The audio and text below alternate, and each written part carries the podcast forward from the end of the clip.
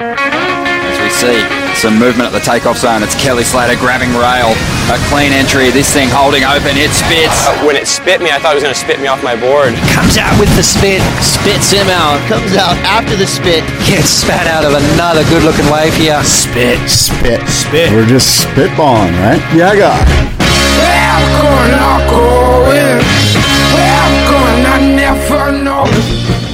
Yeah, guy. Holy mackerel. It's Tuesday. It's February the 11th. And you know what that means, David? Nazar Day. We're, no, it means spits on. We're recording an oh. episode of oh, Spit. Oh, okay. I thought It's it was a Nazare Tuesday. Day. Well, that too. I was going to go there. Is it Nazare? Are we still calling it Nazare? Nazar Day. Wait a minute. Okay. Is it? It's Nazir, right? No, I- Nazare. Is it really Nazare? Yeah, Because it was Nazareth, nauseating. Was it? Did you try to watch it? We'll get to that in a minute. Okay, we, we got will. a big show. Well, we've should we- got cultural appropriation. We've got nauseating Ooh. big waves. We've got um, golf. Believe it or not, all those listeners right now just rolling over. Just, oh God, I don't want to hear about golf. I'm one of those listeners. right. Um, should we continue talking Trump for our listeners? Probably not. I agree. Probably Definitely not. There's plenty of podcasts where you can hear about not. Well, the I, porn star president. I, I got to be honest. Um, so, as you know, I was in Hawaii for the last two weeks. I just got back Saturday. Yeah. It was nice to be disconnected from the real world. Like, I have my um, routine of podcasts that I listen to that keep me informed with the news and stuff like that. It was nice in the midst of the impeachment trial and everything else to not actually have a day to day up you know update on all that stuff i never missed anything that was important the news that was important still got to me i just wasn't caught up in the daily mire of it which was actually a Yeah, good thing that is a great thing. yeah And I, it's funny because for a couple of days I went up to Santa Barbara and through LA and various other spots to um, to look at boards for the California Gold Surf Auction.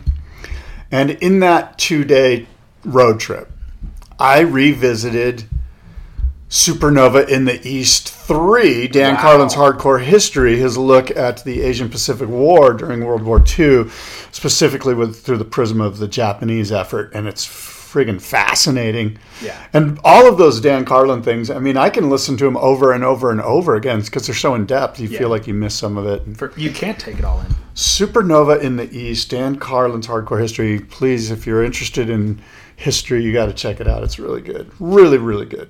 uh, while we're Especially talking with the Olympics coming to Tokyo. Now would be a time to get caught up on some Japanese history. perfect perfect timing Speaking of Um, which, what's going to happen with the cor- coronavirus and the Olympics? And the coronavirus and the WSL tour, the WCT tour, is this, I mean, this has got to be on every CEO's radar of every business, regardless if you're a sports business or not. I mean, this thing is starting to get to that place where it's affecting global economies. are you worried about it I'm I'm interested in how it's I'm not worried about it. I'm going on a trip to Indonesia Yeah. this year. I'm not worried about it, but I'm interested in how it's going to affect the world economy. I guess. I, It's- I mean, to me, it all feels a little bit, little bit sensational, and that's easy for me to say because I don't live in China, you know, or have I'm not traveling in Asia at all right now. Um, but I, I don't know. I feel like China's on lockdown. I know, And that but they're affects they're kind of crazy in general. it general. affects tech. No, but it affects all of the little widgets that are purchased and created in China Right. and, and are part of our economy yeah, are going to be affected. The supply chain is yeah, interrupted, yeah, right? yeah. the distribution of all. So, I mean, I think we might start to feel it in our pocketbooks a little bit. I guess I don't really don't know what I'm talking about, but I imagine like iPhones and those types of things. I so don't know what I'm talking about either, and I didn't think about this until you just brought it up. But I'm okay if that supply chain gets disrupted. That stuff's way too cheap. A lot of it's slave labor. Like I think we need to. You're ready I to pay more need- for your yes, iPhone? absolutely. Dude, an iPhone. I 100%. just bought a new one. I got a new one. They're eleven hundred bucks for an iPhone 11 like Pro. They should be charging five thousand dollars for that amazing piece of technology. It feels like you have a supercomputer in your pocket that takes better photos than any camera I ever grew up with. So funny you said that. I didn't bring my. I'm using this now to take photos for my high profile catalog that I create. Absolutely. Using my iPhone. I just I'm over the Canon, you know, the super professional Canon with all my lenses. I'm just like, why do I even need that thing? You don't. I And don't. it takes all this effort to plug it in, download the images, upload the images, all, boom, right in your hand. $1,100 is a bargain. It's totally true. I didn't even get the eleven hundred dollar one. I bought the cheaper one. Yeah, and I've had mine from three years ago, and it wasn't even the best one three years ago, and it still works flawlessly. Right. You know. Which one do you have? iPhone I think it might be six. Yeah. I just got rid of the six because my battery was. I was. I still love the phone. It was just my little connector Yep. to charge it was problematic. It wouldn't. I- It was just The port. the port was just such a headache, and the battery was just. You can just Draining the port, quick. the port replaced. I But if knew. the batteries, I kind of knew you could. Can, can you replace batteries? I don't know. I'm sure that you can, but you know what else they have now is um, the charger that you don't actually plug into the port. It just looks like a coaster, and you set it on there, and it Yeah. charges. And they have the supercharger now. Well, the problem with that is you can't put a case on your phone to protect your phone Oh, you can't. with the port thing. Oh, I didn't know that. I don't ever use a case, anyways, Scott. Right. You like Because it's an eleven hundred dollar investment. I treat it gingerly. Like you're gonna, it could slip out of your hands and fall into the toilet because you seem like one of those guys that talks on the phone when you're. How is that when you go into a public restroom and somebody's talking on their phone while they're pissing? Uh, even a- worse when this they're a- not is pissing. it- what do you guys call it? A barrel or a gnaw? What do you call it? Barrel or nah? Is that what it is? Yeah, that's nah. I would say that's, That's a nah. gnaw. Yeah. That's you guys not- need to bathroom bring that up. etiquette- You and Chad should bring that up. I'll put that in my notes. Yeah. Uh, bathroom etiquette in general needs to be discussed, and there needs to be PSAs about it. There does. Can you text? Is that a barrel or a nah? Texting while text is okay. while you're pissing. Yeah, yeah. I'm only saying that because I do it. but but Can't you wait the three no, minutes? No. That's I catch up on text while I'm pissing in a public Oh, bathroom. so it's okay. So you're multitasking. Yeah, but I every time somebody walks in, I cringe a little like, "Ooh, I wonder if they're going to judge me right now because my phone is so close to my exposed junk Right. and splashback and stuff like that." That's really the issue there is are you contaminating your phone? Right. But the reality is urine is uh, sterile. not not an issue, Scott. it also brings if you up get urine on your phone, you're good. Okay, duly noted. Urine on phone. today. Okay, that's a barrel. That is a barrel. now me- taking it into the stall, nah, definitely not Too much barrel. germs in there. Too much, yeah, definitely. So this brings up another issue, which is why don't we wash our hands before we touch our junk? So that because if our hands are filthy dirty and then we go to touch our junk with our filthy dirty hands, that's not good. Why not wash your hands with warm soapy water, then go to urinate? Hundred percent agree, and I'm gonna one further you. Don't wash them when you leave either. My if my junk is super, arguably my junk is super clean. Manscaped, perhaps. Ex- even Manscaped, hygienic, clean, smooth, um, presentable. So, so and then wash my hands like you just suggested. yes. Then urinate. Yes. I can walk out. I'm clean and clear to walk out of the restroom at that point. There is no point in going back and washing my hands. In fact, you're only going to contaminate your hands by touching the faucet. I would argue. So at this point, Do you ha- ever have a need to like, as you're passing somebody in the bathroom and they notice that you're not washing your hands? Do you ever have a, a desire to kind of yell out, "Hey, man, my hands are friggin' clean already. I, don't judge me. I can tell you're judging me." I hang my head high, knowing that I am. Wait a minute. You can't hang your head high. You can walk out with a high. I right? hold my Yeah, head there high, you go. There you go. knowing. Thank you. Knowing that they are um, like a Neanderthal in this whole process. Like I'm the one who's on the forward-thinking side. here. Right. They're the ones who are regressive and washing their hands after the fact, Right. after they contaminated their junk. In 200 So- years, people are going to wash their hands before, just as you were stating, and this will be the cultural norm in 200 years or something like that. Like they will catch up to us. They'll look back at this episode of Spit as the flashpoint that sparked a revolution. Exactly. Yeah. Boom. It's almost a mic drop moment, almost but is. we've got such a big show. We've done our good deed for today. wow. Uh, Tow events. Real quick, Yes. Need Surfing- essentials. Need Essentials and Surfing Heritage and Culture Center let us in early today. Oh yes, I 'Cause they- love SHACC. They are taking down an exhibit. They're putting up a new one. Do you know what the next one is? Yeah, the new exhibit is um, boards of the world champions and a timeline of those champions. So there's a whole display of killer world champion surfboards and a timeline of the world champions The boards that somebody actually won. that they yeah that they rode during their events. I saw one of Shaun Tomson's pipe of pipe boards, um, some other stuff. Awesome. MR's twin fin. All these, Sweet. yeah, that MR rode in. It wasn't the Gunston. It was in South Africa. I think it was called like the Bure Bure tires or some. I can't. I'm, Tire company. Yeah, tire company. Well, shacc.org is their website. They're the Smithsonian of surfing, Yes, the Surfing Heritage and Culture Center. curating and preserving surf history. Um, and then, yeah, like you said, Need Essentials, which, by the way, while I was in Hawaii, I, I packed, I don't know, 10 shirts and five pairs of shorts. I only wore two pairs of shorts the whole time. One pair of board shorts, and then the Need. Um, they're made out of board short material, but they're kind of walking short. They're like uh, have pockets in them and stuff. Yeah. But they're made out of board short material. So I wore that every single day, hiking, dinners, grocery store, all that. And then I'd go surfing and I wore one pair of board shorts. That's all that you need in Hawaii. And need essential. Those walking shorts are the best. And at the same time, I was wearing the puffy jacket because it was damn cold here. And we There had you go. rain and cold. It's been a cold winter. And just yesterday, I was wearing the puffy jacket, and we were talking about Need Essentials. And some guy, this guy Nick, who works at Surf Supply USA, goes, "I love their board shorts." Yeah, me too. And I go, "Guess what? This jacket I'm wearing right here, Need Essential." He's like, "No way!" I'm like, "Yeah, puffy jacket, Need Essentials." It is everything. It is exactly what the slogan says. It's everything you need, nothing you don't. The shorts are basic, but they're perfectly con- like the material perfectly constructed, high tech, dries quick, doesn't stick, doesn't rash. Perfect. So Need Essentials. Out. needessentials.com. There's no promo code. They've been supporting the show for years, but there's no promo code. Just free love. For We're big fans, and of course, they'll have a booth at the Boardroom International Surfboard Show. It'll be a great time for you to go say hi to Rob and pick up a suit at a great price. And his son works the booth with him. Killer. Got to admire that. I think I met his dad too. oh, really? I think his dad might have been there last oh, year. Oh, that's awesome. I did not meet him. I think so. Cool. Well, sorry to interrupt you, but what Yeah. Oh, Where are so going? tow events, right? We were talking Nazare. I'm watching it right now, the recap. Okay, well, that's what you should watch. You should watch the recap. Okay, so these these tow events are much better watched from the boil, in the boiled down version. I'll tell you why. Because the ski, you can pretty much catch any wave you want at any time with the ski. Right? There's no drama unfolding about. Okay, here comes a set. Who's going to get it? You know, Is this the first ever tow WSL event? I think it is. it might be. I think it is.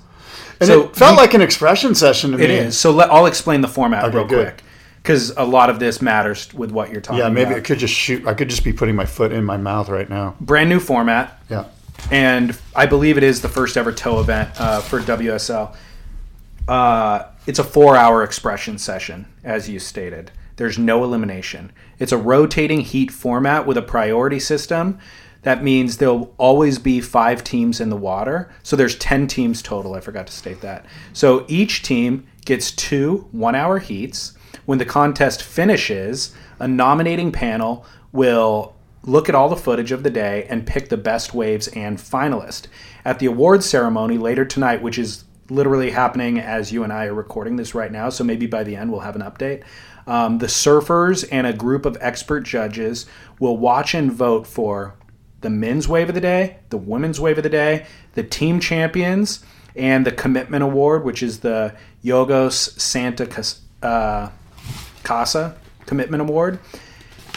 And the teams um, are made up of two people: a driver and a ski, a ski driver and a surfer, and they're going to be switching between the driver of the ski and the surfer with a priority system in place to ensure that everyone gets somewhat of an equal shot. Okay, so as I was saying, this this event seems much better viewed in the boiled down version.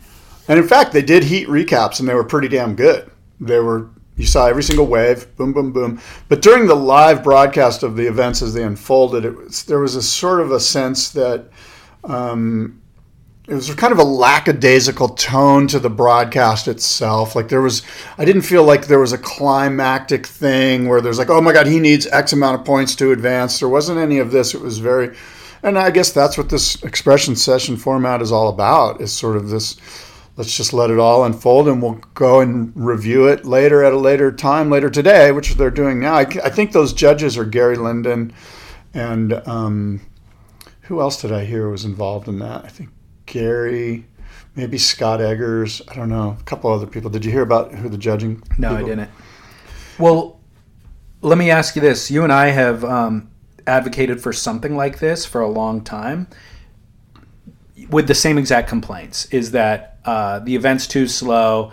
It's not exciting enough. The traditional contest format doesn't quite fit uh, big wave surfing. So now they've made adjustments to try to accommodate what you and I have complained about. Did they fall short somehow, or where do we go no, from I here? think I don't think they fell short. I just think that the format of an expression session sort of it's not a climactic sort of hierarchical like progression to this moment where we crown a victor and it all happens as the horn blows and it's just wow it really came down. There's a lack of um, tension with this type of format and it is what it is. So i don't think that it didn't i think it it did what it was supposed to do which is be an expression session which again if you got all day to sit around and watch it okay well you know watch it on the side while you're doing your spreadsheet or sending a mortgage off to somebody or whatever the hell you're doing. But it's much better watched in a boiled down 15 minute version of the best rides So, when did you get up to watch this? Because this was the middle of the night for i watched it this morning at like you know 6 6 a.m pacific standard time so it was just the end of the event. Yeah, more. And I saw some Heat One recap, and I saw Kai Lenny's Heat, and he was absolutely going bonkers. And and then I watched like the most exciting thing was there was a ski that got wiped out. Right. That was actually like okay, I'm actually like tuning in here to see if this guy dies or not, which Did is it- sad. But Did it get pushed into the, the cliff no, everything worked out. Everything turned out to be okay. It all got pushed right up onto the beach on the north side? It was more about the yeah. It was more about the uh, the driver than the ski. Nobody cared about the, the health of the ski, So- except for the owner of the ski, perhaps. What I'm thinking is the uh, answer to all of your questions they thought about in advance, and their answer was, yeah, the the excitement, the tension that you're hoping for exists innately in man and woman conquering these massive waves. The problem with creating the elimination format is that sometimes the best surfing happens in the beginning of the day on one wave, and the person who got that wave ends up not advancing. And so the winner of the event ends up being, you know, not having any highlights in their reel, let's say. So there's a, a kind of an inherent flaw in that structure. So, and then further, they say the thing that you're talking about of wanting it to be exciting, they know that they're going to max out the number of viewers, eyeballs on the live event. We've realized from a lot of other CT events is going to max out at a certain number, anyways, and that number isn't high enough to really justify all of this that's happening. So, the greatest asset that you're going to produce from any event, including CT, is the package afterwards, the edited package. And so they go, okay, well, how are we going to get the best edited package where the surfer on the best, biggest wave actually wins the event to validate all of this? Well, it's through an expression session. So, yeah, we're going to get viewers live, but it's not really going to move the needle that much in terms of money coming in or revenue. So, let's just do the eliminate or the um, expression session because that's what's best for the final package. Maybe that's what they're saying. Yeah. And in this couple of hours where you and I have downtime from when the event ended till they deem a winner, right currently in this moment, nobody's going to remember that. Yeah. You know, in the end, it's only going to be a couple hours of downtime. We'll release the winner with the package, and that'll be what goes on Yeah. in longevity or for the legacy of the the event. Well, tell me, who do you think from what you saw, the little that you and I saw this morning, who who stood out? I didn't watch any of it this morning. Well, there's a guy named Sebastian Steudtner, I think it is. yep from Deutschland. He was absolutely putting himself in really like fading way down to the bottom and Ooh, so I did see that wave. he was kind of I was really impressed with him and of course Kai Lenny was mind blowing. Kai Lenny's like far and away the best surfer as far as the sh- the, the forward thinking and the pro- progressive surfing he's doing. Truly, Mind blowing. years ahead. Yeah, light years away. I mean, if he does, if his team doesn't win, I would be surprised. But that being said, there there were a lot of there was a lot of really heroic and great fading bottom turn type rides where where guys were getting blown up or they were on the verge of getting blown up by the whitewater. You know, The thing is, not out on the shoulder. you got to pick your path on that wave early on, and the wave changes a lot. So if you picked the wrong path, the wave that I saw from Sebastian, um, he took off basically on the right. He was going to go left, kind of like the thing was starting to peak where you would almost like be backdooring a wave. But then a bubble, like a boil, showed up underneath. So the avalanche from behind was kind of running him down. And there was a bubble out in front that you could not have anticipated from 100 yards back when he actually caught the wave and he didn't see the bubble coming, and so he just got annihilated from the avalanche behind him, but probably got the gnarliest wipeout ever, getting pushed onto that bubble. You know, Yeah. it wasn't like the avalanche just pushed past him; he got pushed into that Right. position. Um, what are your thoughts on the wave itself? It's not that exciting, to be honest. It's not. It's it's, it's it's pretty thrilling that it's in front of a cliff, but it's just not that exciting. no. It's. I don't know. It's a I- mush burger. Yeah, it's everyone knows the way is kind of weird. It's it's more of a mountain with a little bit of an avalanche occurring, and then sometimes a big avalanche. and then the other thing is the visuals are only stunning occasionally. There's Yeah, a lot of mist in exactly. the foreground, so you can't really see how dramatic it is. Yeah, the lighting always seems to be dark and sort of backlit. Yeah. And anyway, It's a challenge. They need an event here. I mean the I don't know. There's an element of the way like you need to do some sort of thing here. So it makes sense that the WSL would want to hold a contest. No matter how they do it, it doesn't seem to be exciting. yeah, I don't know. Maybe we're just, you know, maybe we're just. What's the word I'm looking for? Where we're just bored by it all. We're just we've had too much of it. Yeah.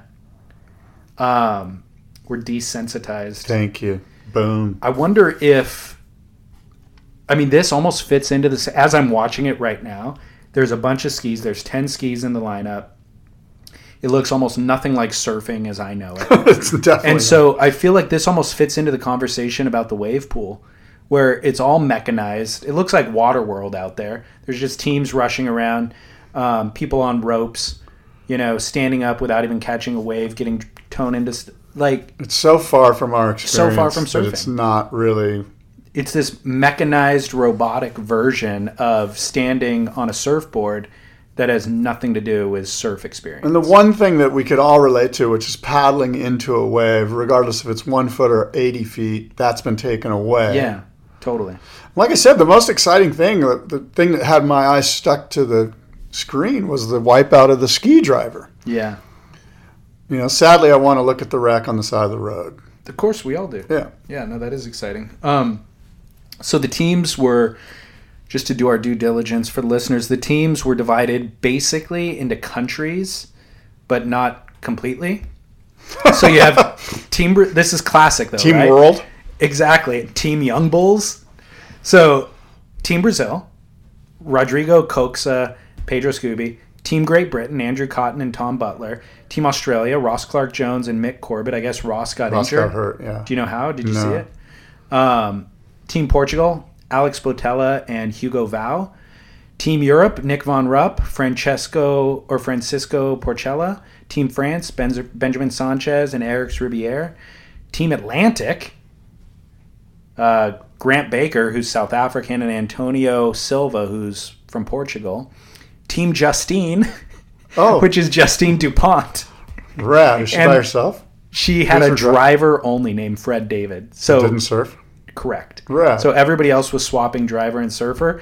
Team Justine only had a surfer, and then there was Team World, Right. which is Sebastian Student uh, Steudtner, as you said, with Maya Gabeira from Right. Brazil. So Deutschland and Brazil, and then Team Young Bulls, which was Lucas Chianca from Brazil, Brazil, and Kai Lenny from Hawaii. Yeah. So that's that's weird. Yeah, it's but weird, it's fine. Yeah, whatever. I mean, there's only so many people in the world who are willing to do this, so you have to kind of pair them a certain way. yeah. Um, so Kai Lenny, we can kind of reference his recent uh, expression session at Jaws, Yeah. and that is proof. That is all the proof that you need to say that on a tow board in big waves, he is on a full different level. He's standing up on the right, does a chop hop at the top, lands mid face, and continues to surf the wave and do turns. Backside, same thing he does in air, and then does a flip to kick out of the wave that was 15 feet high in the air. It's just crazy. Absolutely, like He, he's toying with it. He, Yeah, he does it over like and over and over and over. car. Yeah, insane. it's actually like one of those remote control surfers. Yeah, exactly. He's mind blowing. He's mind blowing. What do you think happens to him in the Hurley uh, debacle?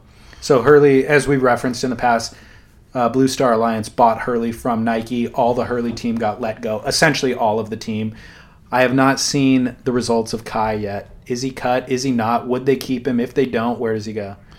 Yeah, I'm not sure. I've been reading a few things on like Shop Eat Surf and on Source, which is a European website, like an industry website, and um, from Blue Star themselves, and they basically are saying we're we want to start from scratch. We're going to cut everybody that we can cut and start from scratch. And there are going to be surfers that make tons of sense to us, and they're but as you I think you mentioned last time, they're also going to go after like cultural cultural influencers, like a maybe it's a rap star, or maybe it's some artist, or maybe whoever. You know, it's going to be maybe it's a Kardashian. I don't know. It's going to be somebody that that can move the needle, regardless of if they even know how to swim or not. It's going to be you know based on, as I said, cultural influencers are going to be the Hurley team.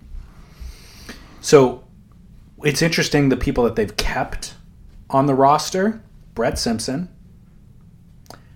Koa Smith, Filipe Toledo. So Filipe makes sense. Yep. Uh, well, it makes sense based on their old paradigm. All the other picks, in my mind, are just low um, money guy. Like they're not making as much money. Koa Smith, by the way, he has a huge Instagram following. He's if you look at just like the Instagram influencer model, He's- he's got the guy. Tons of following. He's Yeah. handsome. He's putting out all of his own content. Yeah. He doesn't require anything of them, Yeah. and he's making, let's say, hundred thousand dollars a year compared to Filipe's six hundred thousand dollars a Yeah. year. And He, so he makes sense. Koa I think for them it At first, I didn't think so. Like what- I saw that a couple days ago or whatever, and I was like, "Oh, that's weird." But you just I think if if they're coming up. into it without knowing anything about surfing, they're just looking at numbers. Yeah. They go, okay, this is what we're paying him, and this is what his, let's say, um, I don't even know how, like influencer optics. This is how we measure the influencer optics. Right. He has this many Instagram followers, this many YouTube views, whatever. yeah, His makes sense. His Totally. pencils out. Totally. And Brett Simpson, I don't know what Brett makes, and his influence isn't as great, but he's assistant coach into the That- Olympics. I think that's it. I Right. think that's part of it. He's probably going to get let go after the Olympic Games, but I think, yeah, I think it's the Olympic connection. I could see that. Yeah. That makes a lot of sense. Me too. So, and then the Filipe thing, the 600K a year is a big salary, but I think that they just signed that five year contract. Maybe there's more legal issues trying to get out of that. And so they're going to ride that out as long as they have to, maybe. Yeah, I think if you're going to have a world class professional athlete, Filipe is a fine one to have for four or five years or whatever at whatever at, at six hundred thousand or whatever the number is, and and that's your you're, you okay. You're covered for surf. Now let's go find a rap guy, and now let's go find the chick that does makeup, and let's you know let's find a YouTube star, who you know whoever it is, however they figure it out. But there'll be one in each category. Um, so where does Kai land for you? Is he? You mean is he going to be on Hurley, Yeah. or if- is he? and- what yeah, category does he fall under? yeah. And if not, where does he, where, where does he go? I don't know. It, it could be also one of those things where he, he's incredible. He's insane. He's he's. You would think he's can move the needle, but maybe. I mean, you, you can get Kai Lenny, or you can get a Formula One driver. Seriously, like Formula One driver, they'll have that all day long. What Kai fits the Laird mold. Yeah, where which is Laird, hard. but you don't associate Laird with any brand. I know. And why is that? Because they've all tried and none of it has stuck. But he also has created all of his own brands. So so Laird Superfood, I think, might be doing okay. yeah, Laird paddleboard, like stand-up paddles. That whole that whole thing is gone. Their stand-up paddling is pretty much over. Yeah, I mean, there's going to always be some outliers, but uh, does that even do they even have an industry anymore? I have no clue. I And don't either. Laird lately on Instagram, he's been um, uh, promoting Land Rover. But I know that's not like a long-term deal. Obviously, that's not like, hey, we're signing a five-year contract. Yeah. But still, he has deals. Oh, yeah. Clearly, look at the guy's lifestyle. He's making money. Yeah. You know, um, he was on my flight, by the way. Was my he? inter island flight. Yeah, Did, One- did you play it cool? Did you, I did played- you go fanboy on it? No, or- I played it super cool, but he flies coach just for the record. Inner Islands, he flies coach. So Isn't that kind of all there is? Inner Island is coach. It's all coach. my impression is if you walk onto the plane and turn right, it's not first class. You know what I mean? right, right. Like if you paid first class fare and you walk in and have to turn right, you're you got screwed. Yeah, but inner Island, can you even turn left? No, no, no, you can't. And yeah, the inner island. Uh, I have a feeling you're booking that stuff last minute a lot of the Oh, times, and sure. so first class might the eight the eight seats in first class The might be 20 booked. minute flight, nobody cares, right? exactly. Yeah. Um, yeah. So Kai, I mean, I, I honestly, he's got a solid team that he's working with in terms of managers and agents and stuff, and I'm sure they'll work out. I just think he's do. right at that line where it's like, yeah, he's relevant to the masses that don't know anything about what he does, you know, but they're going to see, they'll put footage out of this guy doing all the crazy things he does, and then a picture of this young, handsome face, and maybe like Rolex will be like, okay, we're in. You know, we He's can with Tag Heuer. Yeah, whoever. My. Yeah. so my point is is like is he is he there or do or do the marketing people go, ah, you know what, we could get Francisco the Formula One driver and everyone already knows who he is and That guy costs a lot more though. he might. That's But the Tag thing. Heuer But but a B level a B level Formula One guy? Yeah. Like you know what I mean? Like is the A level surfer that can do it all and massive waves and all of that, is he even up to the level of a B or C Formula One driver as far as marketing? Or a soccer, uh, some some guy in a soccer field. The answer pitch, is soccer pitch. currently the answer is no but everybody's banking on when is the turning point going to be and we want to be early in on that turning point Right. so when it goes big olympics 2020 we want to have kai already under contract so that when he blows up based on the popularity of the sport not that he's competing in the olympics Yeah, but gonna- based on the popularity Right.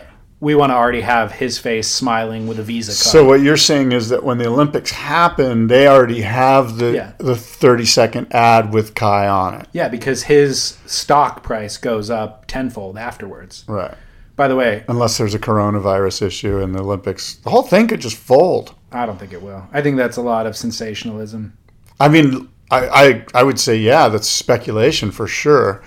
But Just the way it's. I just look at it like this: if you're in one of these board meetings, wherever you are, if you're with Visa or you're with the WSL or you're with the IOC, you've got to be talking coronavirus right now. You got to be having contingency plans. You got to be thinking about what's the worst case scenario and how do we deal with it. Yeah, You know, those those discussions are happening. you're right. They are. I think it'll. In the end, we'll look at it like bird flu. It's like Well, the, th- I don't know. See, it's already killed way more people than the SARS outbreak. not way more. Yeah. How many's way more? One more is way more. if you're that one person, Yeah, exactly. It's all relative. But it has killed at least I don't know, 30 or 40 or 50. Do you know the number? How No, many? But it's my point is, is the SARS thing was kind of a big deal. yeah, yeah, yeah. This is a big deal, man. All right, all right, all right. They don't. They I don't mean to belittle anybody's loss of life. It's a terrible thing, for sure. Why are you smiling then? I'm Kelly so far removed from it, you know. I'm so far removed from it, and then I see the images on the images. It, I mean, with any news reporting, it's like the most sensational imagery that they could find is what they publish. Um, Like a like a drone of a cruise ship that's been in quarantine. yeah, exactly, and just empty streets, you know, and stuff. I get it. I just, um, yeah, I don't know. Yeah. It's so far. Know So this is my this is my you know white privilege speaking. I'm so it's so far removed from me is really the issue that I have a hard time seeing its um, effects in the world that I live in, which is a good thing, but also sad that I can't be sympathetic towards the plight of the suffering in the largest populated country in the world. Well, this may or may not be of interest to you, but I'll just say it real quick. This is what I heard went down, which I think is kind of interesting. So they're in the Wuhan province, and there's like they they see this these cases come up, these really bad flu symptoms, and they don't know what it is, and they they nail it. And they these doctors there, there's like seven of them, and they basically have like WhatsApp or Snapchat. They have this messaging app that they all use over there in China. And these doctors are like, hey, we've got this thing. And this doctor at this other ho- uh, hospital, like, you know, a few clicks away, is like, yeah, we've noticed a couple of these too. And these seven or eight doctors start to kind of like just amongst themselves, not broadcasting it to anyone, are going, "Hey, this thing's going down. What do you think we should do?" You know, blah blah blah. And this one doctor, um, or it gets out. So because of the way these messaging things work, people start to kind of go, "Oh my god, oh my god!" And there's a little bit of fear is raised in the Wuhan province. And so the Chinese government comes in and goes and finds the one doctor that started it all and didn't. All he was doing was texting another one of his cohorts. They found this doctor and they're like, they arrested him. They're like, you're causing public paranoia. You're causing basically you're you're a problem to this nation state, and you're under arrest. They put him under arrest. And they're like, there's nothing going on here. Don't worry, everything's fine. And then, sure enough, like two weeks later, the thing just blows up. There's like, like you know, whatever the number is. There's like 150 cases, and there's now there's 20 deaths. And the doctor that they arrested, everyone's and now the whole nation state using their messaging app is like the, they're bummed out on the Chinese government because the doctor was right. We could have prevented it. We could have prevented it. the outs, the break, Right. outbreak. Then the doctor dies. Yeah. And so he's kind of a martyr. The Chinese government looks like shit. The president, I think it's Xi or Jing or something, I don't know. He goes in hiding. He just came out the other day with a mask on Yeah. How did the doctor die? of the virus. Crazy. Yeah, Pretty disturbing. it is. Yeah. I'm suddenly intrigued. Communism. or fascism. A little bit of both. What were you going to say about Kelly Slater? Kelly Slater and his golf partner Patrick Cantlay placed fifth in the Pebble Beach Pro Am over the weekend. They were leading the Pro Am after day one. Um, and the on course reporter for Channel 8 CBS caught up with the 11 time world champion. And Slater, as always, made surfers look good. He's such a great ambassador. Yeah, totally. He sounded better than the professional golfer. He was lucid and could explain things and talk and was smart. And he's just such, I mean, if you picked any other surfer, it would have looked bad. Mostly, you know, I mean, myself included. I would have Yeah. been like, hey, bro, you know, or what, you know, who knows? It would have been, it could have been ugly. But he's just such a great ambassador. And um, Slater, as you may or know, is kicking off the 2020 season at a WQS in New Zealand prior to the Australian leg of the World Tour. So Kelly Slater is in in 2020. Uh, have you ever surfed New Zealand? Never been there except for the airport. Okay. And I want to go because the airport's the best airport I've ever been to. Really? As far as flying in, like the view, the Oh, Auckland, yeah. it was incredible. Well, so this event is it PIHA? P I H A? I don't want to uh, mispronunciate the name of it. I know because our friend Rainbow, Rainbow Rainbow's going to chime in. he could snap on me. Um, so it's on the North Island, west of Auckland. It's the first time that Kelly's competing in New Zealand since 1993. right. So this is the first event of the Challenger Series. Um, this is the new branding, I guess, for the WSL. It's not a new series. It's just all of the 10,000. 10,000 events are being branded as Challenger Series. So you could look at it as kind of the top tier of the WSL or the WQS, the qualifying series for the CT. In theory, a surfer could just do the Challenger Series and qualify for the CT.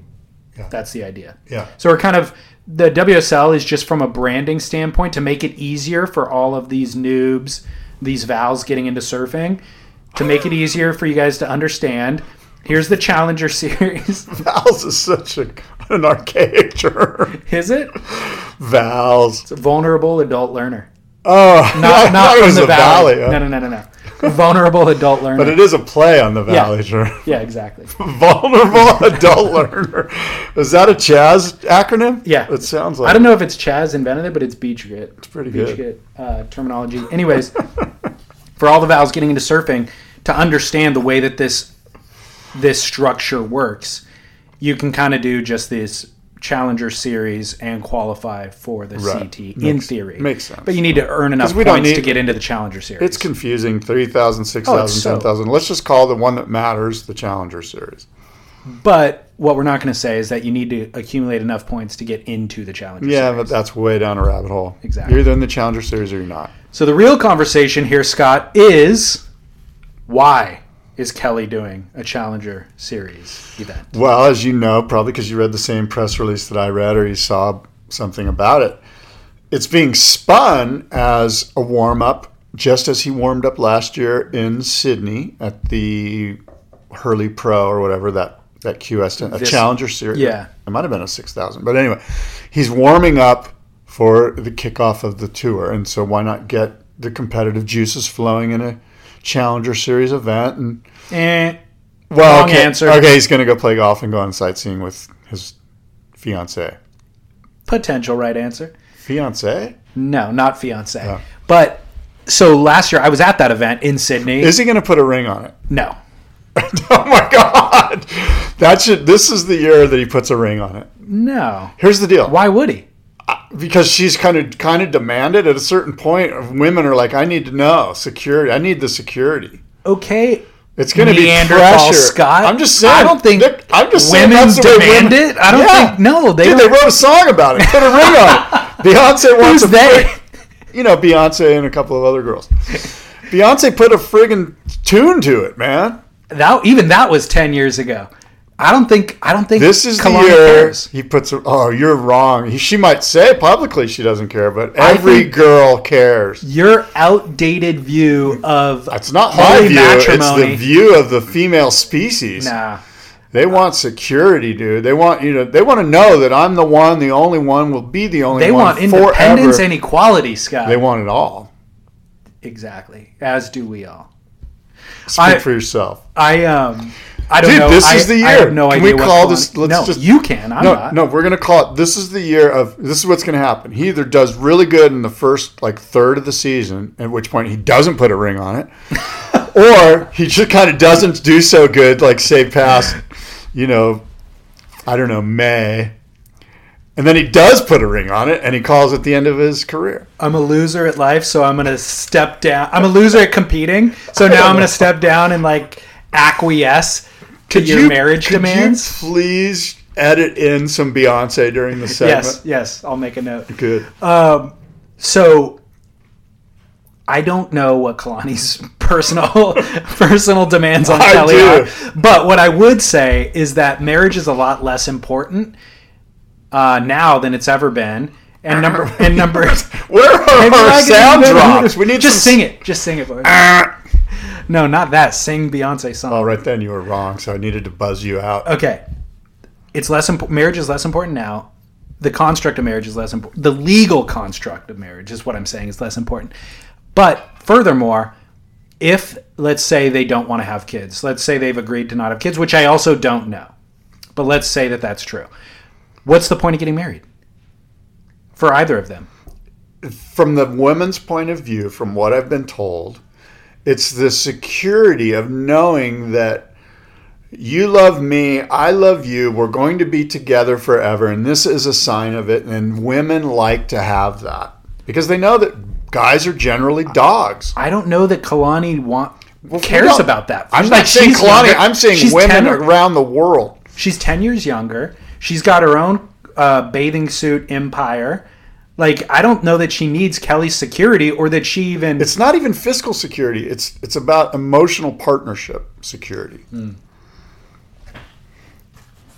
I don't know. I feel like um, there's a modern version of this where that construct of marriage actually creates Let me ask you this. confines for their relationship. If you are that in maybe, love with the- the girl that you're seeing now, and perhaps you are, and you ask her to marry you, and she goes, "No, I'm. Let's not. I'm good. I, who knows?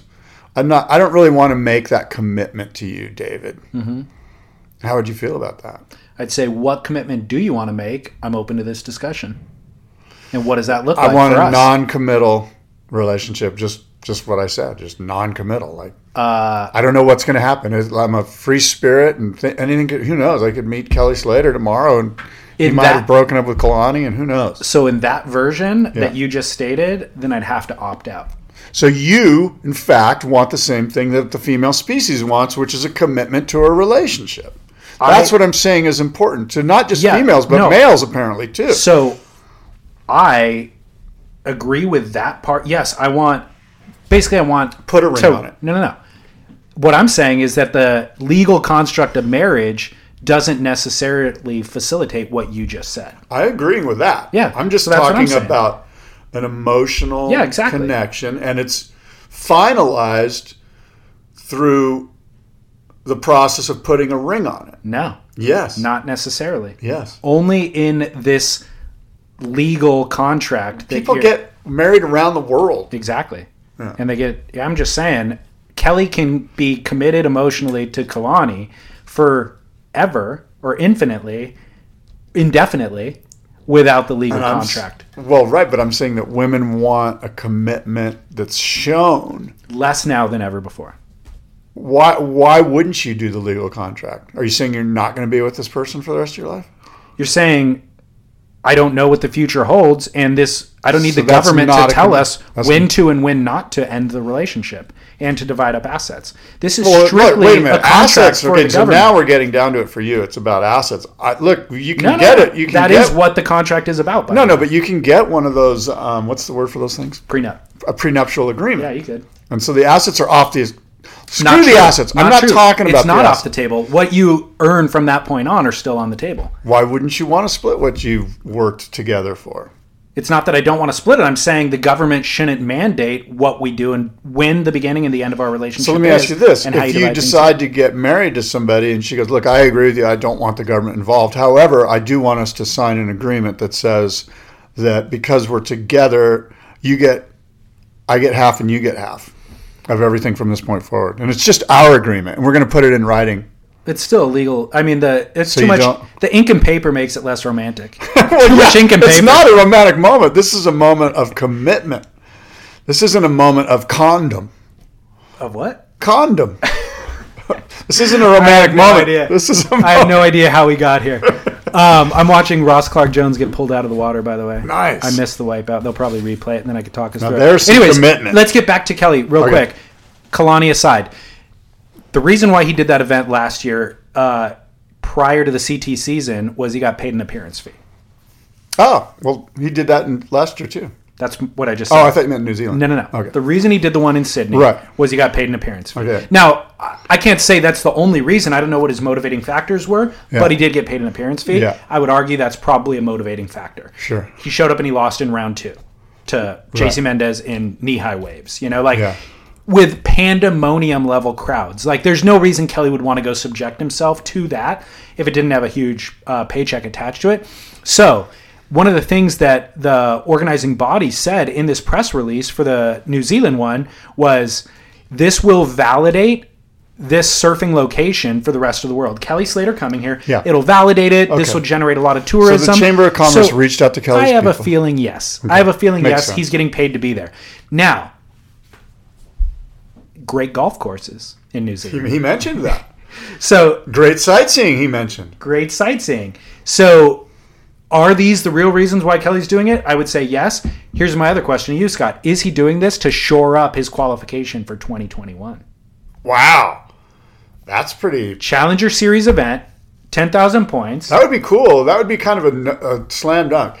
You go there, you play golf, you do some sightseeing, you get a good result. You get paid regardless, but you're going to get a good result, we think. He's going to shore up the beginnings of his 21 season with a strong showing, and he's going to put a ring on it. except that last part. and We shall the see. least the least likely scenario for why Kelly's competing in New Zealand Is is, to warm up.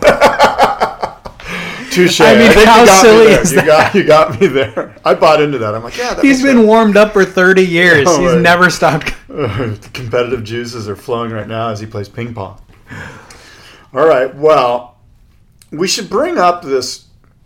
We got a we got an email from our friend. Speaking of New Zealand, Yes, in New Zealand, our friend Rainbow, who's a good human being and a friend of both David and I. And this is what he wrote. And this is, I'm quoting his email to us. Was anyone affected, and I doubt it, by the cultural appropriation of Spartan Greek helmet circa 900 to 192 BCE, when there wasn't a single Greek in the field, nor was a warrior battling. In fact, there was no fighting period. He's referring to the helmet that is the trophy at the Volcom Pipe Pro. And in all the branding, it's part of the logo. Were they too scared to utilize Hawaiian icona, iconography, or was it a complete snub? Who makes bad decisions like this? Rhetorical. It's white old males who economically dominate the world to their own satisfaction. I mean, ancient Hawaiian swords were way more gnarly than the swords they used in the Volcom Pipe Pro, which would only look appropriate on the set of the Game of Thrones or as a garden spade. And that's not a historical item from any era. Anyways, this type of stuff doesn't go down well at home. You just can't go co opt other cultures' history and claim it as your own without recognition. Bad form. Signed Rainbow. Rainbow's offended by the Spartan helmet. The Greek You- helmet. The Greek helmet Greek Spartan iconography. used in the Volcom Pipe Pro, The trophy specifically. saying that they're appropriating the culture of the And Greeks. the, the silly little dagger swords that they use have nothing to do with the Hawaiian hmm. swords. What was the question he started the email with? Was anybody? Was anyone affected, I doubt it, by the cultural appropriation of the Spartan Greek helmet? I'm going to say no. Nobody was affected by it. the short answer. He was.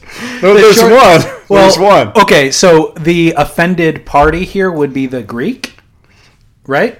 Right, and he and he's not Greek. Is that what you're saying, Rainbow? No, he's welcome to be offended. I'm not saying he shouldn't be. I'm saying No, I think the offended, offended party the would offended be party Greek. would be all of us that are like basically buying into the cultural revision placed to in front of us by Volcom, Right. Saying, "Hey, there's guess what? Hawaiian culture had these Greek Spartan helmets and these little daggers, which they did not, apparently, according Somebody- to Rainbow." we need to point the finger of blame at Volcom's marketing department and go, why are you taking this helmet from a different culture entirely? And how are we all dumb enough to believe that this is part of Hawaii? Right. We just see this image of like bravado and we associate that with Hawaii. Exactly. We are not that dumb.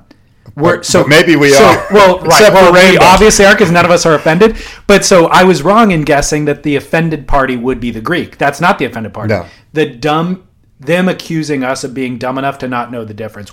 We, the Right. dumb ones, They could should be offended. Yes, they Okay, could gotcha. put any. They could have put you know any iconography in front of us, and we would have. went, Oh yeah, that must be Hawaiian. Right. Yes. Right. Yes, Rainbow. I am suddenly offended. Yeah. Yes. Volcom marketing. Come on. Dum dums. Now, we could also be so naive and ignorant as to not realize maybe perhaps that is part of Hawaiian culture and we're, just just- assuming it's Spartan and Greek helmet. We're assuming that Rainbow's correct. yeah, we are assuming that. Ra- And by the way, you and I both know Rainbow. He's a smart guy. I'm He's sensing. way smarter. I'm sensing that he is correct. That's why I didn't even fact check him. I just know that He he's, is our fact check. Basically, anything he he's says. our producer, essentially. Kind of. Our after the fact producer. Our hindsight producer.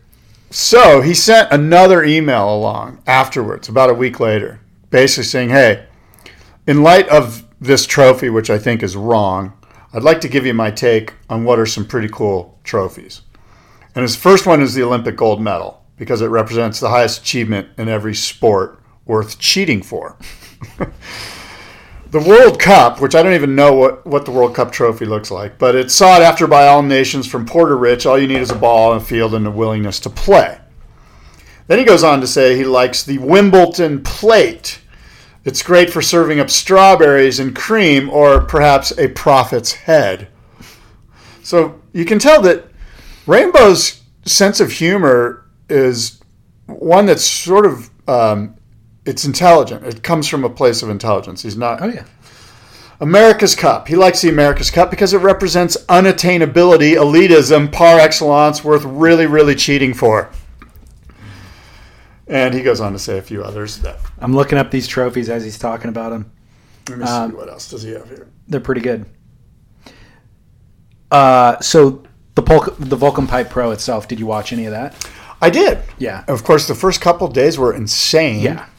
It was mental good pipe. The last day was a letdown a little bit, but they sort of washed over it by just kept replaying how good it was the two days prior. And as you know, the waiting period ahead of that looked horrible. So they had to run the final day. I get it.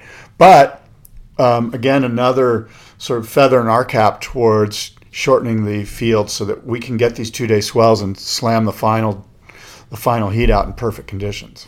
Um, one notable is that the event, the final, had three Brazilians in it. only one Hawaiian.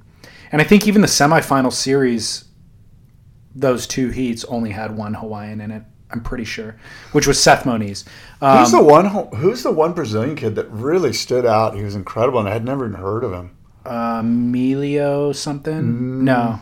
Well, If you said it, I'd go, "That's the guy." But so the finalists, the winner was Wiggolly Dantas, Yago Dora, João Chianca. That's the guy. Yeah, João Chianca. that guy was blowing minds. That João guy. And he's, by the way, in the um, the Nazare event, I believe. No, that's Lucas. Oh, you're right. You're right. You're right. They might be related or not. Who knows? They might be. Um, so that's notable, though, is that three Brazilians in the final of Volcom Pipe Pro, won by a Brazilian as well, Wiggolly, um, doing turns, by the way, in the final. But great event, always one of the great events of the year, I would say. Yeah. Yeah. It never. It's always for whatever reason. January is a good month for pipe. Um, you brought up in our last show that we recorded remotely about the Honolulu City Council mandating that women get equal uh, And immediately Surfline picked up and did a story on it. I with. Keala Kennelly. They must be. Uh, what did you learn? Well, so I read the thing with Keala, and um, it's interesting. I mean, she is advocating that there is a women's event at Pipe, and the kind of general sentiment of her argument throughout was we need equal opportunity. Like, yeah, we're not going to go out there and win. If we put one event on at Pipe this year for the women, they're not going to be posting tens. But it's because we haven't had enough um, recreation time out there. We haven't had enough practice. So, but we need that to happen. We need to start giving opportunities. Look, if I had a baby girl, if I had a daughter right now, there's no path for her to even get a 10 at Pipeline. So let's go ahead and start creating the groundwork for events with a few heats. Maybe it's just eight women that are going to surf it and the you know so there's only three heats let's say at pipeline but at least that gets the ball rolling those women women get to see those women surf this year so next year there's more interest from girls who witness those things and it creates a roadmap so that my daughter eventually in 10 years or 20 years from now can actually have the opportunity to uh, express themselves scott what's your retort what's your smirk I your have a daughter. I do not want her to serve pipeline. does she want to if she did, I would support it. okay Of course, we love our daughters. I guess I started to think is there a path for a, a woman to be the Super Bowl MVP? no Why not? because it's a. I mean I would assume in the rules somewhere it's men only in the NFL. You are you telling me that if there was a woman that was as good as Patrick Mahomes, the NFL wouldn't find a way to put her in there? They would probably they would make an exception or Right. rewrite the rules. But is there a training system for women to even get to that level of athleticism? No, it's just it's uh, first of all, I agree with KL. I think that for them to get there, they need to do it no matter what, and it's going to be ugly at first. It might not be the greatest, you know, sport or watching or viewing or broadcast or whatever. Yeah. I guess what I'm getting at is there's this sense that they that there is a right, that they have a right, Yeah. and while anyone has a right to paddle out and surf pipeline, she could go do it today, and she probably should or could, and she has. She's she's proven herself. I don't know if there's a right. I don't know if you have a right to be in the NFL and play super. Like you know who Well, the- determines that? The NFL determines that. Well, furthermore, the men don't have a right to compete out there either. Right, There's an exactly. economic there's an economic incentive for the city council to approve these permitting because it brings all this money and viewership and whatever. Exactly, Exactly. And so it exactly. always starts with an economic right or an economic incentive. Right. And so I don't disagree with anything that Keala is saying Me either either. in it. Me I, I support I do kind of the ethos of it I do too.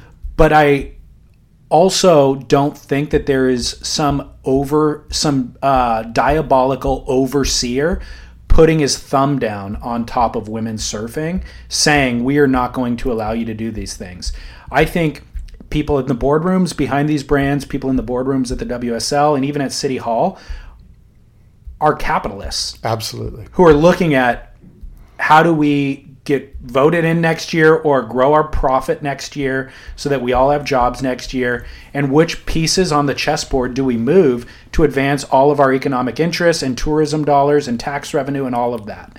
And so if keala aside or in addition to doing this surfline article if she then paddled out at pipe at that next swell and packed a bomb all of a sudden people would start paying a lot closer attention you know? And there's a girl named moana jones who packed a sick one while i was there. And Keala has packed sick ones. Keala charges. right. So maybe she's past her like athletic prime where she's going to go out there and do that today and maybe moana jones is the next one you know? But moana did that and it was like oh shoot.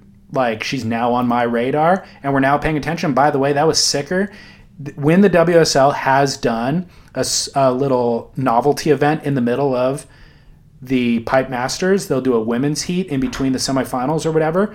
And Carissa Moore got the nine at backdoor, which they embedded on this article on Surfline with Keala. The nine was sad. Like it was a nine in that heat, but it was a five, not even a five. It was a four in any other heat of the day.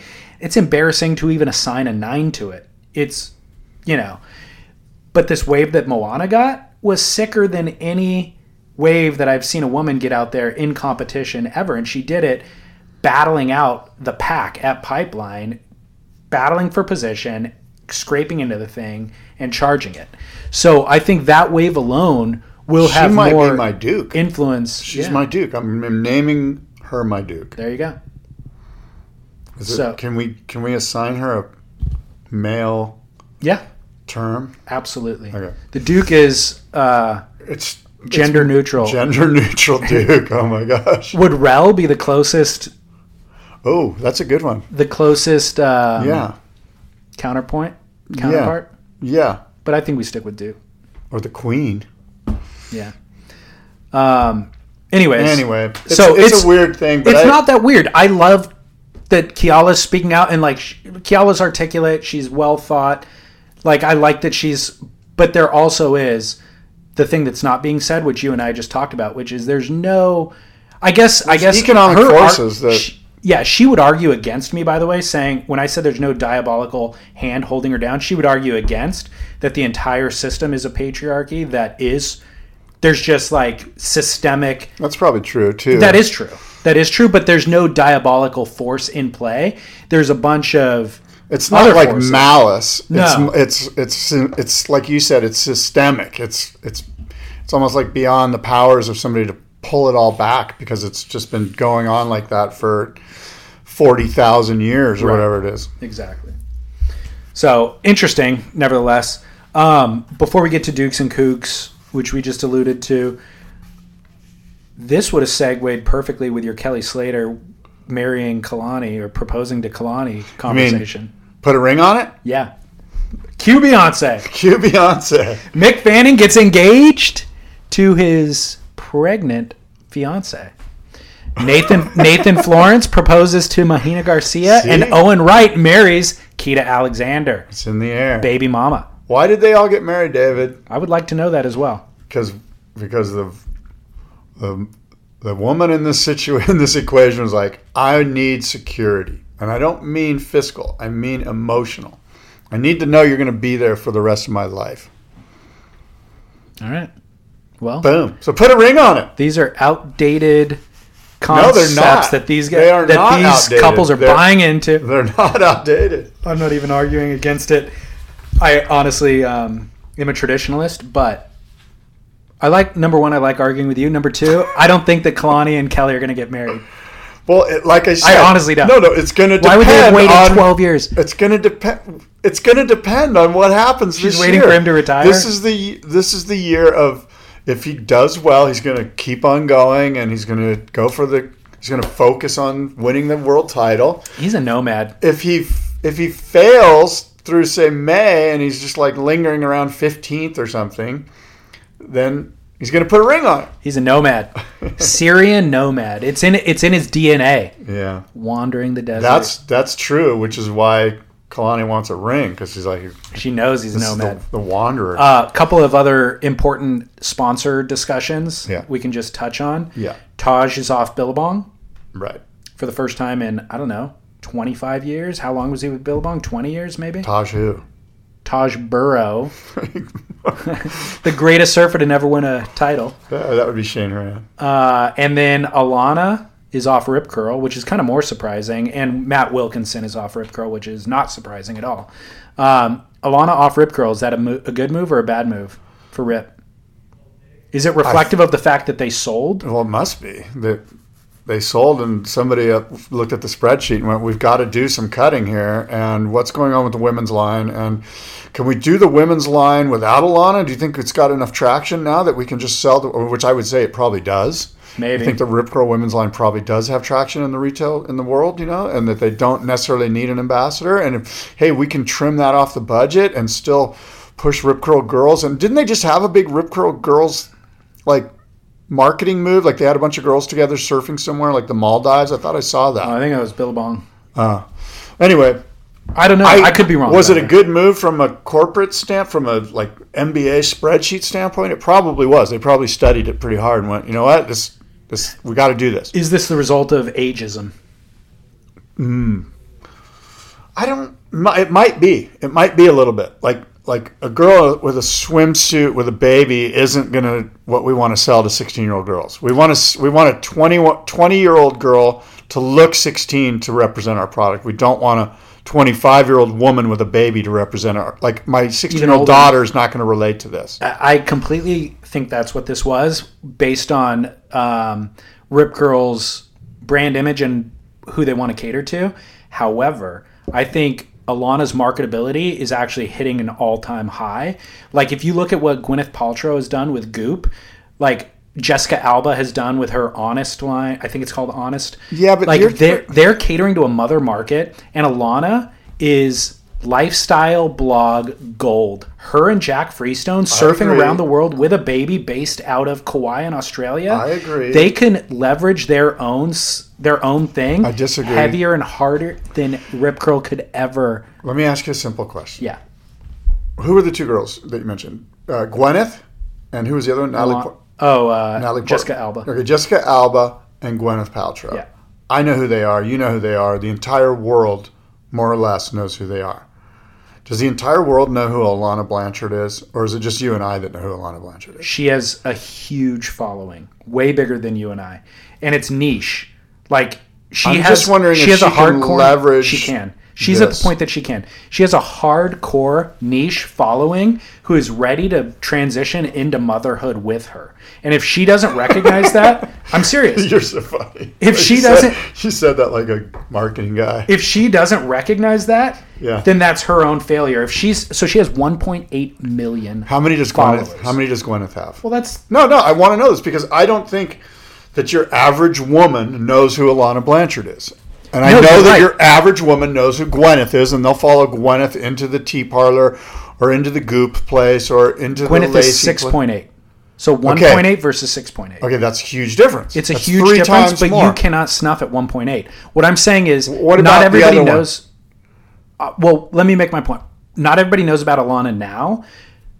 That's not my everybody. point. Not everybody knew about point. Gwyneth. Not No, everybody knew everyone about knew Gwyneth about back in the day. Before you- Goop, everyone knew who Yes, Gwyneth before Paltrow. Goop. My point is, she is at a f- nexus in her career where she either tries to pander down to 16 year olds buying bikinis, or I'm not she transitions that. I'm just into saying the motherhood. transition might be a lot harder than you think. I don't think that she. I don't think that your average lady on the street knows who Alana Blanchard is. No, and but I do know that they know who Jessica Alba and Gwyneth Paltrow is. So Gwyneth Paltrow and Jessica Alba can transition into a car salesman, into this sale. They can do whatever because everyone knows who they are. okay, Scott, you are right. Alana will never be the level of Gwyneth Paltrow.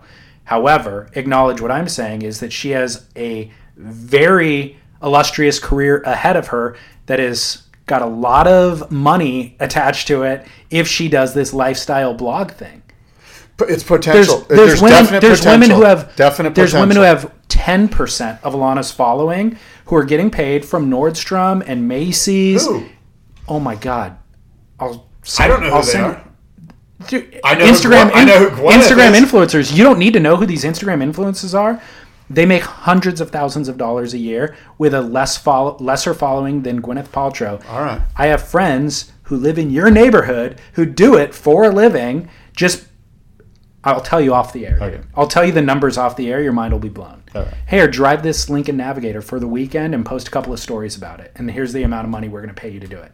That's how it works. Okay, I'm not doubting that exists. I guess what I was thinking you were saying was that Alana was going to get to this level of That's the model she needs to follow. I'm saying that's the she needs to follow that model of what these Gwyneth- 1.8 that follow her. yeah Who are they? Do you think? Do you think they're a bunch of creepy dudes like you and me. okay? Guess who's not following her into her motherhood thing? I'm sure You there's I'm sure I. there's a, there's young girls who aspire to be. Okay, that's my point. So let's say there's They there's 16 year old, active 18 year old girls. Are they going to follow a 25 year old No. mom? I'm saying it's. I, and I also So think she's I would suggest 25. that 1.8 that's actually in her demographic as a 25 year old mom is probably 250,000 of that 1.8. Dude, you're tripping. We're gonna we're gonna revisit this conversation. I want her to be from now. successful. I'm just here to say it might not be as simple as you think. I think it's more simple. More simple? Yeah, Simpler. It's more simple. They're going to have a video camera. They're going to follow themselves around, showing their bronzed bodies surfing beautifully. They already did this GoPro Yeah. footage last week where Yeah, they're, they're- swapping they're and they're shredding, They're and that is aspirational. That's way more aspirational than all these other lifestyle uh-huh. Instagram accounts where they're just showing them like In a Lincoln Navigator? yeah, in the Lincoln Navigator with a big hat on and like wrapped in a scarf or something, Oh, I know selling that a scarf for Macy's. You know, Okay. like who cares? No, I, At least look, these there's people have potential. talent. I'm not At doubting there's have talent. potential. I'm not doubting there's potential. They do have everything lined up for them. Beautiful, healthy, bronzed surfers. That I it makes sense. And I argue that I'm just saying that I'm not sure that. I guess the traction that they had is a little bit different than the traction that they're going and they for. need to acknowledge that they need to acknowledge the traction they had is no longer relevant here's time for me to transition into this already existing market and i can be uh, you know i can be a leader in that space Okay. because i'm the most qualified I and the most so. I'm a big by the fan. way I'm, a big fan of both of them. I am now advocating that Taj Burrow becomes our icon for dad bod, sitting on the sofa, watching golf on the weekends. Taj can do for us what Alon is going to do for those women looking to get into motherhood. Transitioning from my healthy yoga based lifestyle into sofa sitting with a beer, armchair quarterbacking. Taj Burrow, my man. Is that what Taj is doing? My man. Is that what he's doing? Oh, Stickerless. I want him to have a video series online about how to transition onto the sofa. Okay, fair enough. Well, I'll look for that. Taj. Um, did you know that this year we're having Best in Show at the Boardroom International Surfboard Show presented by US Blanks? Best in Show, anyone can enter a surfboard. If you're a surfboard builder, you can enter a surfboard. There are three categories longboard, gun, and alternative performance. And we have a $3,000 cash prize award courtesy of FYI CBD. So $3,000, three different categories. Any board builder listening can enter a board. It's free. Crazy. $3,000 cash prize in each category? No, $1,000 Okay. for for per category. Gotcha. And you can only enter one category. So it's a $1,000 prize. Pick a category, build a gorgeous board. And if you want information on how to enter, it's very, very simple. But just go to boardroomshow.com and all the information's on there. Exciting. What are the dates of the event? May 2nd and 3rd. May 2nd and 3rd. First weekend in May. Del Mar, the Boardroom International Surfboard Show, presented by US Blanks. We're honoring Pat Rawson. Pat has picked his six shaper, or his eight shapers. They are, let me see if I can remember them. So the eight shapers that are in the shape off representing and honoring Pat Rawson are Bill Barnfield, Timmy Patterson, Christine Brailsford, the only female in the field, Good get. um, Ricky Carroll, Masuda-san, who won the Shape Off in Japan, um, Rick, uh, Chris Christensen, um, defending champ Ryan Birch, and who am I forgetting? Oh, incredible, Sam Egan, Luke Egan's dad. Who's like a legendary board builder from Australia. Totally. From um, Merewether. He's going to be there. So Sam Egan, I'm super excited that Sam Egan's going to be there. That was the one where I'm like, as a as an old board, you know, I'm just kind of a board geek, board, board builder geek. Sam Egan is going to be there, but he deserves to be honored in, in his own right. He's like 71 years old or something. Is uh, was that a Pat pick or Yes. how did you get all him? the picks were Pat picks? How'd you get Sam to come? Pat did it. I have no idea. They're old buddies. That's amazing. And I know Tom Carroll will be there, Luke Egan will be there. There'll be a lot of pros there. We got some good seminars lined up too. Computational fluid dynamics seminar with Ricardo Rossi. He's an old Formula One. He's a Stanford professor. We've got um, Aku Shaper is going to do um, a seminar on for all of us. Like we can learn how to use the Aku Shaper CAD software and build a surfboard, um, and some other ones that were in the- Fascinating. in the pipe. Fascinating. Yeah. Cool. Well, I'll be there. Um, you got your Duke is Moana Jones? I got a Duke a Kukanamasi moment. You want to hear him real quick? Absolutely. My Duke. I would never think that these words would come out of my mouth. Am I your Duke? Pita. Pita. Pita. Pita bread? You, you like pita, PETA, bread? P E T A.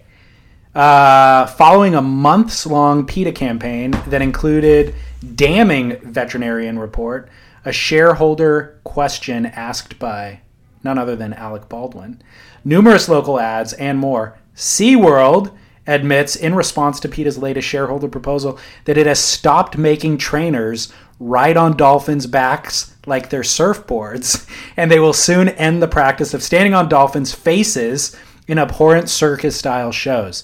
In response, PETA has withdrawn its shareholder proposal, calling for an end to these cruel practices. Quote, stopping trainers from treating dolphins like surfboards means less abuse at SeaWorld, but orcas and other dolphins continue to suffer in tiny concrete tanks, says PETA Executive President Tracy Reiman. Quote, the company seems intent on being dragged kicking and screaming into ultimately releasing these animals to seaside sanctuaries. PETA is calling on it to put a plan in place now. So, for getting trainers to stop riding dolphins like surfboards. We're assuming something here. What's that? We're assuming the dolphins don't like it. Don't like being ridden like surfboards Yeah. or their faces being stood Yeah. on? Yeah. You're right. That is an assumption I'm willing to make. Okay. All right. Fair enough. By the way, who figured this out that you could ride a dolphin like a surfboard? Who was the first person that was like, "Come here"? I'm Probably somebody on." like Tom Morey or somebody like that. Mike Hynson. Somebody. Somebody had like a crazy evening and decided to surf the dolphins. Think of the bravado. Think of the bravado of capturing a dolphin Yes. and being like, "Come here, come Here, here, boy. Like, I'm gonna ride on your tail for a second. Wait, now hold still. I'm gonna climb onto your back. Now whip it. Go. They go. don't whip it. Yeah. How are you gonna get it to move?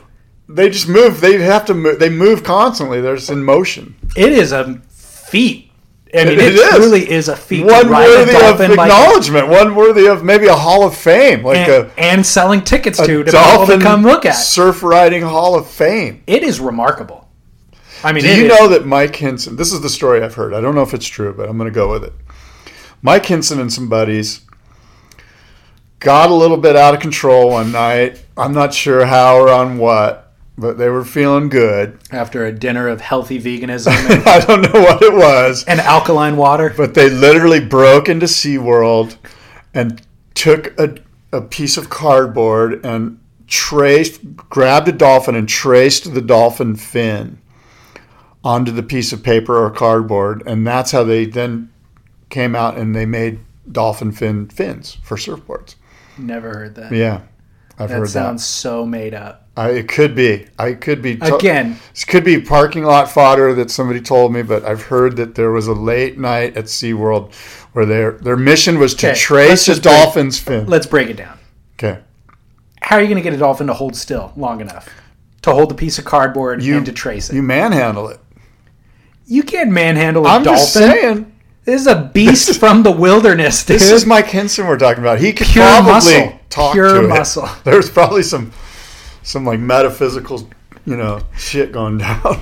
Man, he should have just used the internet. I'm sure there's a dolphin fin template on the internet somewhere. Uh, This is what I've heard, Uh, and I think that I think others. I, if you've heard this story, please back this up. I think it's out there somewhere. Like Matt Warshaw might know about this. Yeah, it's a great story. I don't want to uh, ruin anybody's. This was a long time ago, Yeah. back when dolphin tracing was. commonplace. Anyway, All right. Well, my kook, my kook is uh, Sarah Foot. Do you know Sarah Foot? sounds very familiar. Does it? yeah, Well, she's a 38 year old from Ballina uh, who is accused of following Mick Fanning around for a week and then breaking in to his beachfront home. And she's accused of, quote, rambling handwritten letters with accusations that Mick was a pedophile, declarations of love for Fanning, and thoughts of wanting to kill him, end quote. The woman, who looks nice enough, is. what does that have to do? if you like pushy blondes, Who wrote this? are, are, is remanded. Who wrote this? Derek Derek Oh Riley was remanded in custody and will swing back in uh, into Southport Magistrate Courts on Friday. Oh my So God. she was basically harassing Mick with letters, and Yeah. then broke into his home while he was there, and he called the cops and had her arrested. Uh, I just love Here's what I- misogyny and this. she's no, uh, she's nice enough. enough if you like pushy blondes. That is so bad. Why am I laughing? She looks like a. To be honest, she Yeah. looks kind of like Mick. If Mick went on like a two week bender and Which like didn't happened. sleep, Is her middle name Eugene? I don't know. Could be. Who this knows? could all be a hoax.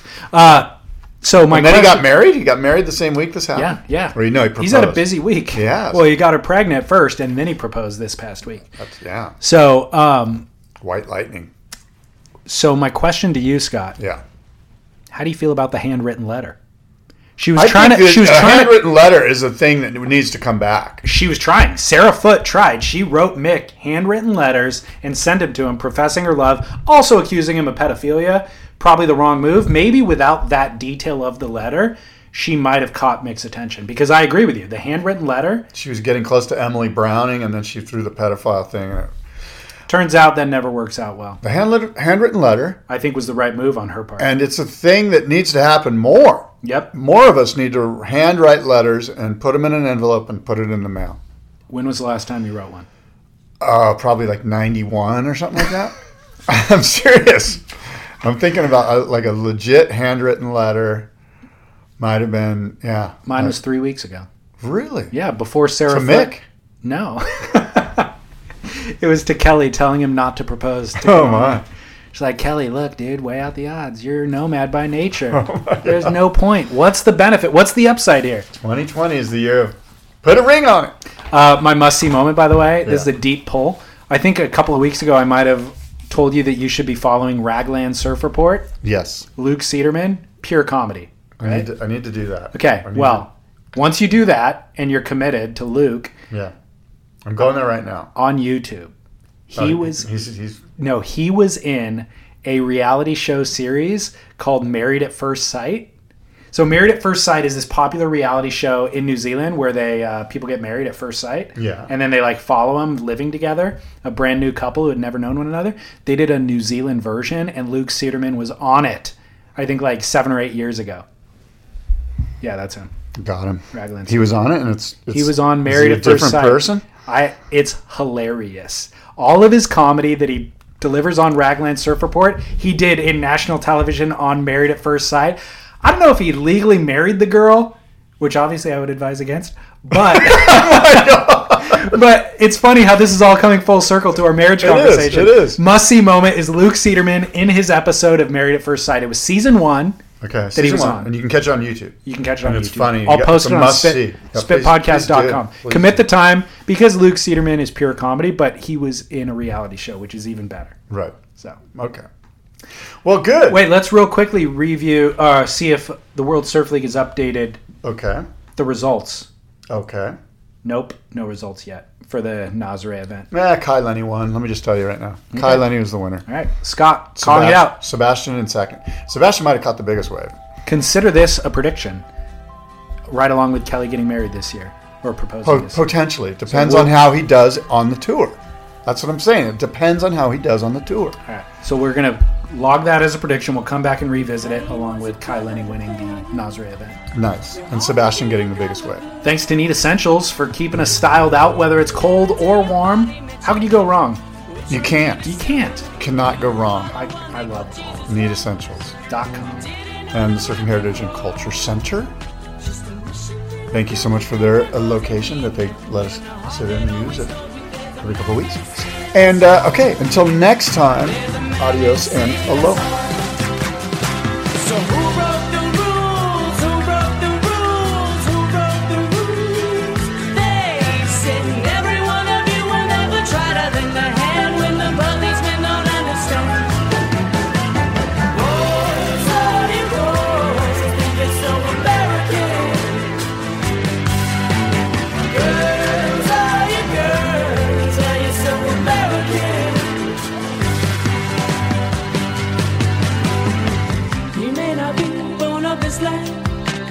But he was born of this world.